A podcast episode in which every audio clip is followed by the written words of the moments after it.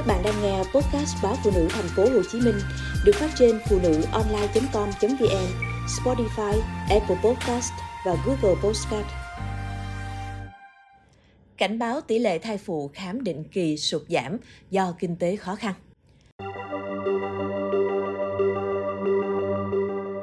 tại phòng khám sản của Bệnh viện Lê Văn Thịnh, chị TD 34 tuổi, cư trú tại phường Bình Trương Tây, thành phố Thủ Đức, mặt buồn thiêu. Một tuần nay, chị thấy trong người không khỏe, hay bị chóng mặt và mắc ói.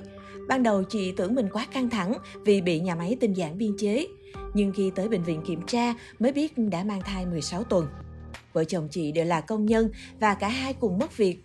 Chồng chị phải chạy xe ôm để có thu nhập. Hai con đang độ tuổi tiểu học. Đứa con thứ ba xuất hiện lúc này có vẻ như không phù hợp với hoàn cảnh.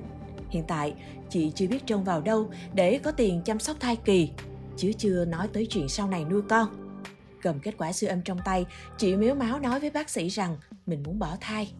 Thấy tinh thần thai phụ không tốt, bác sĩ chuyên khoa 2 Nguyễn Hương Lan, phó khoa sản phụ bệnh viện Lê Văn Thịnh đã động viên rằng thai rất ổn, nhịp tim tốt và đã có hình hài. Bác sĩ còn nói chị cứ đi làm các xét nghiệm tầm soát thai kỳ, bác sĩ sẽ hỗ trợ chi phí. Lúc này, phản ứng đòi bỏ thai của chị D không còn quyết liệt và chị đã chịu khám thai theo lời khuyên của bác sĩ. Khi bệnh nhân ra về, tâm trạng của bác sĩ Nguyễn Hương Lan chuyển nặng. Cũng là phụ nữ, chị hoàn toàn thấu hiểu rằng chi phí khám và tầm soát thai kỳ chỉ là một phần rất nhỏ trong những nỗi khó khăn của chị D. Muốn mang thai rồi sinh con, nuôi dưỡng một đứa trẻ trong hoàn cảnh công việc bấp bênh, thì người mẹ ấy sẽ còn phải đối diện với rất nhiều nỗi lo toan. Chị D không phải là trường hợp cá biệt. Chị KA mang thai 20 tuần tuổi tới bệnh viện Lê Văn Thịnh khám thai – khi bác sĩ chỉ định siêu âm tầm soát dị tật thai nhi thì chị đã bật khóc vì không đủ tiền. Chị xin bác sĩ để chậm lại vài tuần. Hôm nay, chỉ cần biết em bé vẫn đang khỏe là được. Khi bác sĩ hỏi thăm hoàn cảnh, chị A tâm sự đã 3 tháng nay chưa nhận được lương. Doanh nghiệp nơi chị làm việc hứa cuối tháng sẽ trả, nên bây giờ chị không có tiền để siêu âm hay xét nghiệm. Không chỉ khoa sản của Bệnh viện Lê Văn Thịnh ghi nhận nhiều thai phụ gặp khó khăn do thu nhập bị mất hoặc sụt giảm. Tiến sĩ bác sĩ Nguyễn Hữu Trung, trưởng khoa phụ sản cơ sở 2, Bệnh viện Đại học Y Dược Thành phố Hồ Chí Minh cũng cho biết, ông cảm nhận được rõ sự lo lắng của các thai phụ khi đến khám ở đây. Có thai phụ khám định kỳ từ đầu và đã có kế hoạch sẽ sinh em bé tại bệnh viện, thì nay gần tới ngày lâm bồn, họ lại xin chuyển về quê. Chị thật lòng chia sẻ, do thu nhập của vợ chồng không tốt, chồng chị chỉ nhận được 70% lương nên quyết định chuyển về quê sinh con để giảm chi phí. Bác sĩ Nguyễn Hữu Trung ghi nhận cứ 10 người vào khám thai thì ba người quay lưng bỏ về luôn sau khi được bác sĩ chỉ định các xét nghiệm tầm soát thai kỳ. Đa phần những phụ nữ này làm nội trợ, lao động tự do, làm công việc tay chân. Người lao động mới bị mất việc hoặc bị giảm lương, vân vân. Cả bệnh viện Lê Văn Thịnh và bệnh viện Đại học Y Dược Thành phố Hồ Chí Minh đều thống kê thấy số người đi khám thai sụt giảm hẳn so với những năm trước dịch Covid-19.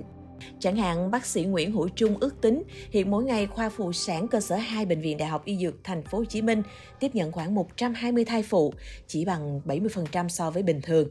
Trong số các thai phụ tới tầm soát sức khỏe thai kỳ thì những người có tâm lý lo lắng về tài chính cũng chiếm khoảng 30%.